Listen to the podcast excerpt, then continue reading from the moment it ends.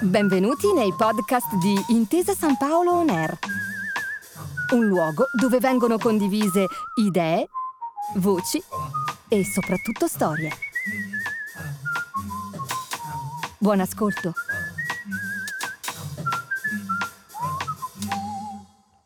Secondo le più recenti osservazioni scientifiche, l'universo, la nostra casa, ha avuto inizio 13,8 miliardi di anni fa con il Big Bang e attualmente si sta espandendo. Anzi, questa espansione è in accelerazione. Continuerà ad espandersi all'infinito? O ad un certo punto si invertirà questa tendenza e l'universo comincerà a contrarsi? Il futuro dell'universo è compatibile con la vita così come la conosciamo oggi?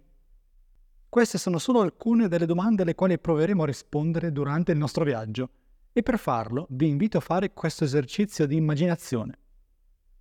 I nostri occhi stanno osservando la Terra dallo spazio. Eccola, la vedete? Questo è il nostro punto di partenza, mentre iniziamo ad allontanarci nello spazio e nel tempo, avanzando nel futuro dell'universo, verso eventi su scale spaziali sempre più grandi. Quel che vedremo è, secondo i dati attuali a nostra disposizione, lo scenario più probabile per il futuro dell'universo.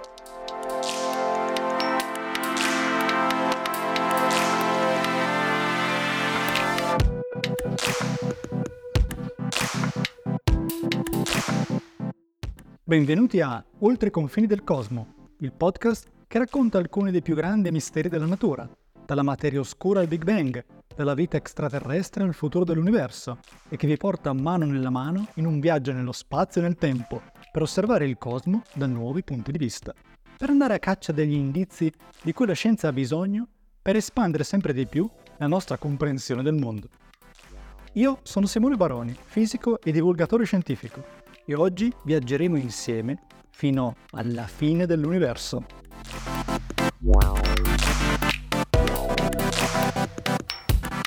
Prima di iniziare il nostro viaggio spazio-temporale per scoprire quale destino toccherà al nostro universo, facciamo un piccolo ripasso sull'evoluzione stellare. Dal ciclo di vita del nostro Sole, infatti, dipende l'evoluzione del Sistema Solare e quindi il futuro della Terra. Inoltre, in un futuro lontano, è verso stelle di diverso tipo e di diversa età che la vita dovrà dirigersi per continuare ad alimentarsi della loro energia. Anche le stelle, come gli esseri viventi, hanno un loro ciclo di vita. Nascono, maturano, invecchiano e muoiono.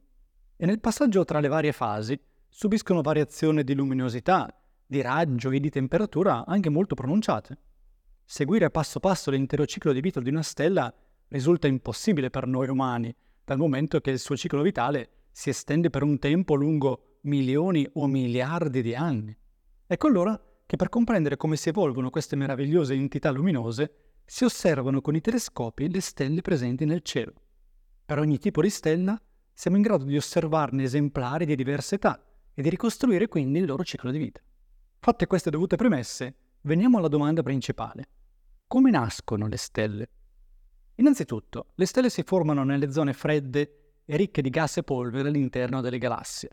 Prendiamo per esempio la nostra Via Lattea. In essa si formano continuamente nuove stelle. Questo è possibile grazie al fatto che contiene gas interstellare, costituito principalmente da idrogeno ed elio, e in percentuali minori da altri elementi più pesanti. Ogni anno una quantità di questo gas interstellare, pari a 1,8 volte la massa del nostro Sole, si addensa per gravità. Questo causa la compressione e il riscaldamento del gas, fino all'accensione di reattori di fusione nucleare al suo interno e quindi alla nascita di una nuova stella. Questa natalità stellare non è però destinata a continuare per sempre. Come abbiamo capito dall'osservazione di galassie lontane, una volta esaurito il gas interstellare, non potranno più nascere nuove stelle. Si calcola che tra 6 miliardi di anni nascerà l'ultima stella nella nostra galassia e che tra 50 miliardi di anni nascerà l'ultima stella nell'universo. A quel punto ogni stella seguirà la propria evoluzione, il proprio ciclo vitale, e piano piano le stelle si spegneranno, una a una. E con questa immagine, che come abbiamo visto riguarda un futuro lontanissimo, torniamo ad un luogo familiare, il nostro sistema solare.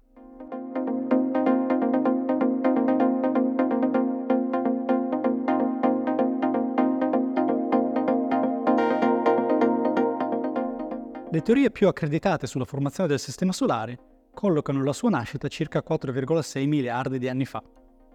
Il Sole si trova a metà del suo ciclo di vita. In questo momento, al centro della nostra stella, avvengono reazioni di fusione nucleare che fondono nuclei di idrogeno in nuclei di elio. Tra un miliardo di anni, il Sole inizierà però ad esaurire le riserve di idrogeno al suo interno e comincerà la fusione nucleare dell'elio. Questo provocherà un'espansione del Sole che diverrà una cosiddetta gigante rossa passando alla fase successiva del suo ciclo vitale. Come dice il nome stesso, una gigante rossa è una stella di dimensioni molto più grandi di quelle attuali del Sole. La gigante rossa si espanderà fino ad inglobare Mercurio e Venere e secondo alcuni calcoli è probabile che inglobi anche la Terra. Immaginate di essere sulla Terra tra 2 miliardi di anni e di osservare l'alba di un nuovo giorno. Il Sole occuperà una porzione enorme del cielo rispetto al giorno d'oggi. Durante questo processo di espansione, che culminerà tra circa 5 miliardi di anni, la vita sulla Terra diverrà piano piano impossibile, a causa delle alte temperature. Ma se l'umanità sarà ancora sul pianeta, come supereremo questa crisi? Alcuni articoli scientifici ipotizzano metodi per spostare la Terra ad orbite sempre più lontane dal Sole. È lo stesso che accade quando si alimenta il fuoco nel camino con troppa legna. La temperatura aumenta e ci allontaniamo un poco per mantenerci a una temperatura piacevole e non ostinarci. Un'altra opzione è che mentre il Sole seguirà il suo destino di gigante rossa e più avanti di nana bianca, gli esseri umani e tutti gli esseri viventi del pianeta dovranno cominciare a cercare un'altra stella, un'altra casa. In fondo, questa ricerca nel cosmo è già iniziata grazie ai viaggi su Marte e ai progetti di basi lunari e marziane.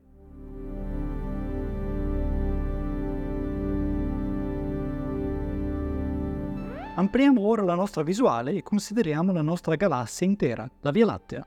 Chiaramente non possiamo osservare la Via Lattea direttamente perché noi siamo al suo interno, ma osservando le altre galassie nel cielo possiamo ottenere indizi sul futuro della nostra stessa galassia. Infatti, osservare sempre più lontano nello spazio significa osservare sempre più indietro nel tempo, perché ci vuole del tempo affinché la luce parta da stelle e galassie lontane e arrivi fino a noi. Quindi noi osserviamo effettivamente cosa accadde nel passato di quei sistemi lontani. Allontaniamoci dunque dalla Terra e portiamoci addirittura fuori dalla Via Lattea. La vedete con la sua forma a spirale? Intorno vi sono altre galassie più piccole. Dalle numerose osservazioni astronomiche si evince che le collisioni tra galassie sono molto frequenti. Non stupisce dunque che la galassia di Andromeda e la Via Lattea si stiano avvicinando l'una all'altra a una velocità di 300 km al secondo. Si prevede che si scontreranno tra circa 5 miliardi di anni. Siccome la distanza tra le varie stelle all'interno di una singola galassia è molto grande, durante la fusione delle due galassie gli scontri tra stelle e tra pianeti non saranno così frequenti.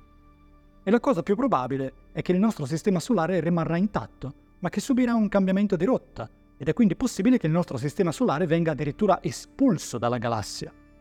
Tra 5 miliardi di anni, dunque, l'umanità dovrà aver trovato il modo di poter migrare ad altre stelle, in modo da assicurarsi una casa all'interno della galassia. La Via Lattea contiene infatti circa 200 miliardi di stelle, molte delle quali hanno probabilmente pianeti abitabili verso i quali potremmo migrare.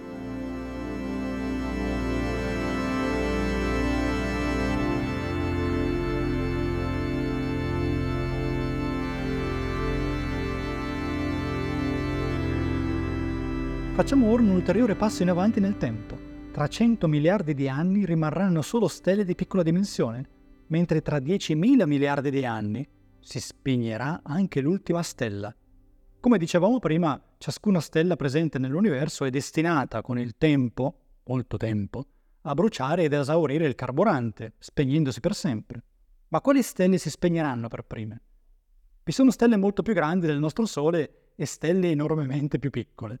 La regola è che più una stella è massiccia, più la temperatura al suo interno è elevata dovuta all'enorme forza di gravità e più la stella brucia il combustibile nucleare velocemente. Così una stella con una massa 10 volte più grande del nostro Sole brillerà di un colore bianco-azzurro, dovuto all'alta temperatura, per soli 25 milioni di anni, mentre una stella con una massa 10 volte più piccola del nostro Sole brillerà di un colore rosso, dovuto alla temperatura più bassa, per ben 4.000 miliardi di anni. Dunque, 300 miliardi di anni, alzando gli occhi al cielo in una notte stellata, le forme di vita che saranno riuscite a sopravvivere fino ad allora ammireranno notti scure traponte di stelle rossastre e giallastre. Tra 10.000 miliardi di anni, infine, come anticipato, si spegnerà l'ultima stella. Cosa accade a una stella alla fine della sua vita dipende dalle sue dimensioni e di conseguenza quel che rimane di una stella, il cosiddetto residuo stellare, è un oggetto che non necessariamente può permettere alla vita di continuare a evolvere. Le stelle più massicce, come abbiamo detto, sono quelle che bruciano più in fretta, terminano la loro vita in una cosiddetta supernova e lasciano dietro di sé un buco nero o una stella di neutroni, nessuno dei quali è sfruttabile come fonte di energia, secondo le tecnologie attuali. Stelle come il nostro Sole, invece, hanno una gravità troppo piccola per raggiungere lo stadio di supernova e dopo aver espulso gli strati più esterni, al centro rimane una nana bianca. Si tratta di una stella costituita quasi esclusivamente da atomi di idrogeno, di elio e da elettroni e che non effettua più reazioni di fusione, ma che si trova ancora a una temperatura abbastanza alta da emettere radiazione elettromagnetica ad alta energia. Una tipica nana bianca ha infatti un raggio pari all'1% del nostro Sole, per questo si chiama nana, e una densità di un milione di volte quella del nostro Sole, con una temperatura interna iniziale di 100 milioni di gradi. In un futuro lontano è intorno a queste stelle che la vita dovrà cercare sostento. Un'idea proposta dal fisico Freeman Dyson nel 1960 e che può sembrare fantascientifica, consiste nel riuscire a catturare tutta l'energia proveniente da una nana bianca, costruendo intorno alla stella una cosiddetta sfera di Dyson, ovvero un apparato tecnologico che cattura l'energia emessa dalla stella per poi convogliarla e ridirigerla verso il pianeta su cui vivono i costruttori della sfera.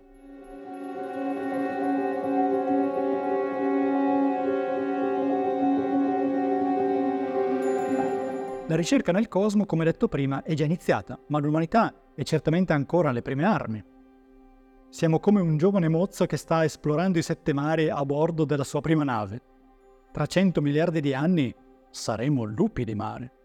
Avremo navigato la galassia in lungo e in largo e per noi nane bianche, nane rosse, stelle morenti e viaggi interstellari saranno all'ordine del giorno. Immaginate l'umanità distribuita su vari pianeti, collegati tra loro da navi spaziali durante le nostre incursioni nella galassia potremmo anche imbatterci in altre forme di vita. Una civiltà intelligente che nasca tra 50 o 100 miliardi di anni vedrà un universo molto diverso da quello che osserviamo oggi. Nel futuro dell'universo, infatti, il cielo conterrà sempre meno stelle, non solo perché non se ne formeranno di nuove e perché le stelle rimaste piano piano si spegneranno, ma anche a causa dell'espansione dell'universo, che allontana le galassie le une dalle altre. Così una civiltà nata tra 50 o 100 miliardi di anni vedrà un universo costituito solo da quelle poche galassie che circondano la Via Lattea. Saremo quindi noi, lupi di mare, a raccontare a questa nuova civiltà antiche storie di un giovane universo, in cui ancora nascevano stelle a un ritmo incalzante e in cui disegnavamo in cielo costellazioni dalle forme più bizzarre?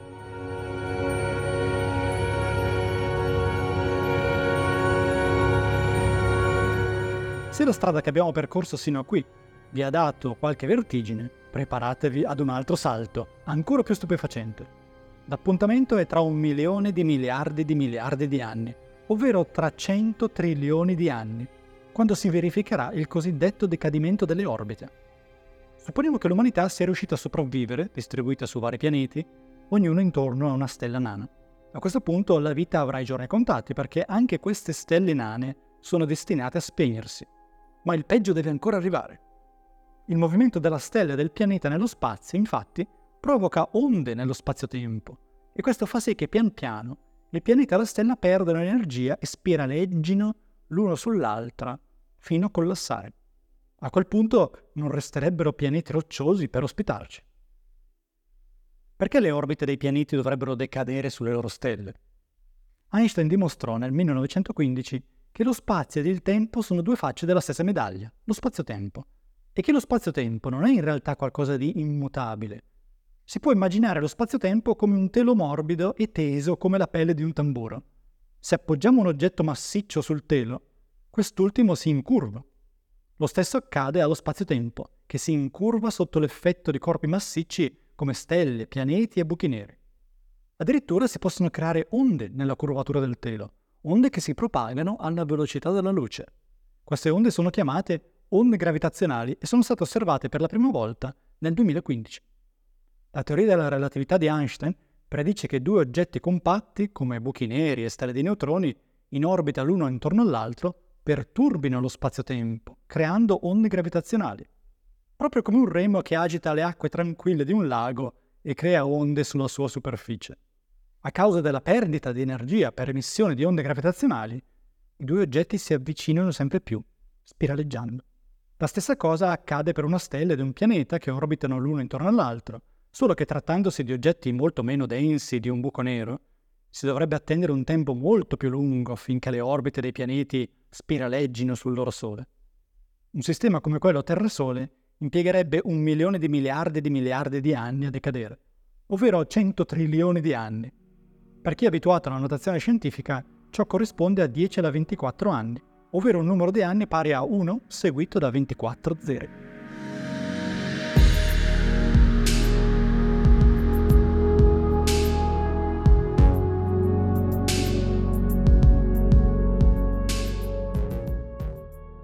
Eccoci agli ultimi salti temporali nel futuro e poi saremo arrivati alla fine. Portiamo le lancette dell'orologio ancora più avanti, a 10.000 quadrilioni di anni, ovvero tra 10 e 34 anni nel futuro, quando anche la materia ordinaria potrebbe iniziare a decadere. I singoli protoni di cui sono costituiti gli atomi del nostro corpo potrebbero infatti iniziare a trasformarsi in altre particelle. Un protone decadrebbe, si dice, in due fotoni e un antielettrone. Se ciò avvenisse, decreterebbe definitivamente la fine della vita nell'universo perché i singoli mattoni su cui essa è costruita si disintegrerebbero spontaneamente. Non siamo sicuri che ciò possa avvenire.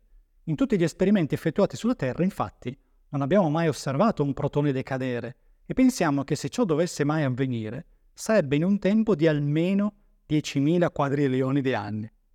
Arrivati a 10 alla 70 anni nel futuro, i buchi neri con masse di qualche decina di volte la massa del nostro Sole evaporeranno ovvero perderanno tutta la loro energia sotto forma di radiazione elettromagnetica. Infatti, come scoprì Stephen Hawking negli anni 70, anche i buchi neri emettono radiazione e quindi perdono energia e di conseguenza perdono massa fino a sparire del tutto. Tra 10 e 85 anni, addirittura, anche i buchi neri supermassicci che si trovano ora al centro delle galassie avranno terminato la loro evaporazione. Di stelle, galassie, pianeti e della vita non rimarrà nulla. Vi saranno fotoni, elettroni, neutrini e le loro antiparticelle. L'universo, in continua espansione, sarà un luogo assai meno affascinante di quanto lo sia oggi. Quello che abbiamo descritto fin qui è lo scenario più probabile per il futuro del nostro universo, in particolare se si suppone che l'espansione continui per sempre. Vi sono però altre possibilità, dettate per esempio da una possibile evoluzione della componente di energia oscura del cosmo. Uno degli altri scenari più probabili è il cosiddetto Big Crunch, ovvero la grande contrazione. In altri termini, l'espansione del cosmo potrebbe rallentare, fermarsi e addirittura invertire il suo corso. A quel punto l'universo diverrebbe sempre più piccolo, si contrarrebbe su se stesso fino a implodere in uno stato di altissima densità ed energia. Se fosse possibile osservare questo evento dall'esterno, sarebbe come vedere il filmato del Big Bang al contrario. Uno scenario completamente diverso è offerto dal Big Rip, ovvero il grande strappo, in cui il contenuto di energia oscura dell'universo aumenterebbe sempre più, causando una continua accelerazione dell'espansione dell'universo. Questo porterebbe l'espansione a vincere persino sull'attrazione gravitazionale di galassie vicine, all'allontanamento delle singole stelle tra loro e addirittura alla rottura dei singoli atomi nei loro componenti elementari. Infine un'altra possibilità è che subito dopo il Big Crunch, ovvero subito dopo la contrazione dell'universo su se stesso, vi sia un rimbalzo e un nuovo Big Bang. L'universo ricomincerebbe ad espandersi. È possibile che il ciclo si possa ripetere più e più volte. In questo scenario, anche il nostro universo potrebbe quindi provenire da una serie di universi che si espandono e collassano su loro stessi.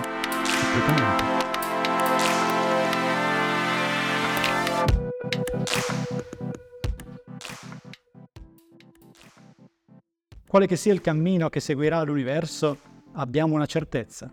L'esplorazione del cosmo è appena iniziata e andrà avanti ancora per molti, molti, molti anni. Oltre i confini del cosmo è una serie podcast prodotta da Intesa San Paolo On Air, ideata e scritta da Simone Baroni, con la cura editoriale di Roberta Nessuti.